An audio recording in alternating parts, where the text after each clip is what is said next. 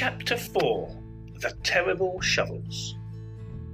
Down the hole, Mrs. Fox was tenderly licking the stump of Mr. Fox's tail to stop the bleeding.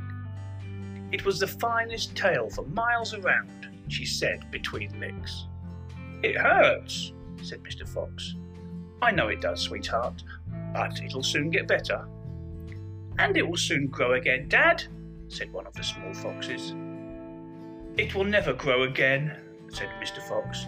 I shall be tailless for the rest of my life. He looked very glum. There was no food for the foxes that night, soon the children dozed off. Then Mrs. Fox dozed off.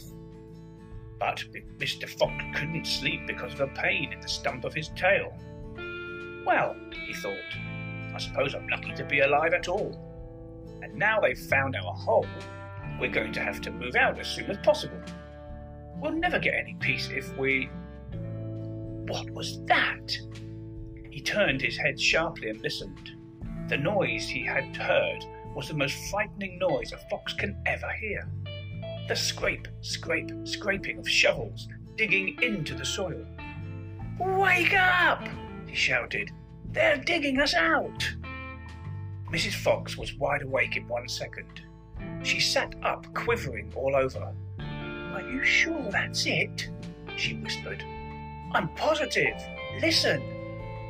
They'll kill my children, cried Mrs. Fox. Never, said Mr. Fox. But, darling, they will, sobbed Mrs. Fox. You know they will.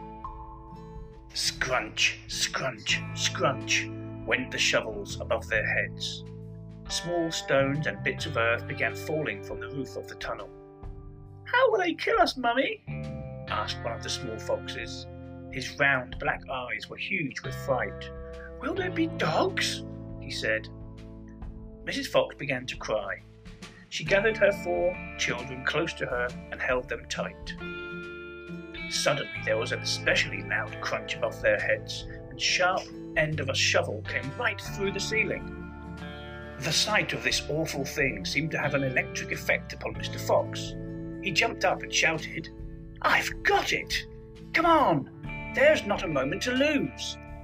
Why didn't I think of it before? Think of what, Dad? A fox can dig quicker than a man, shouted Mr. Fox, beginning to dig. Nobody in the world can dig as quick as a fox. The soil began to fly out furiously behind Mr. Fox as he started to dig for dear life with his front feet. Mrs. Fox ran forward to help him. So did the four children. Go downwards, ordered Mr. Fox. We've got to go deep, as deep as we possibly can. The tunnel began to grow longer and longer. It sloped steeply downward. Deeper and deeper below the surface of the ground it went. The mother and the father and all four of the children were digging together. Their front legs were moving so fast you couldn't see them, and gradually the scrunching and scraping of the shovels became fainter and fainter. After about an hour, Mr. Fox stopped digging. Hold it, he said. They all stopped. They turned and looked back up the long tunnel they had just dug. All was quiet. Phew, said Mr. Fox. I think we've done it. They'll never get as deep as this. Well done, everyone. They all sat down, panting for breath, and Mrs. Fox said to her children, I should like you to know that if it wasn't for your father, we should all be dead by now.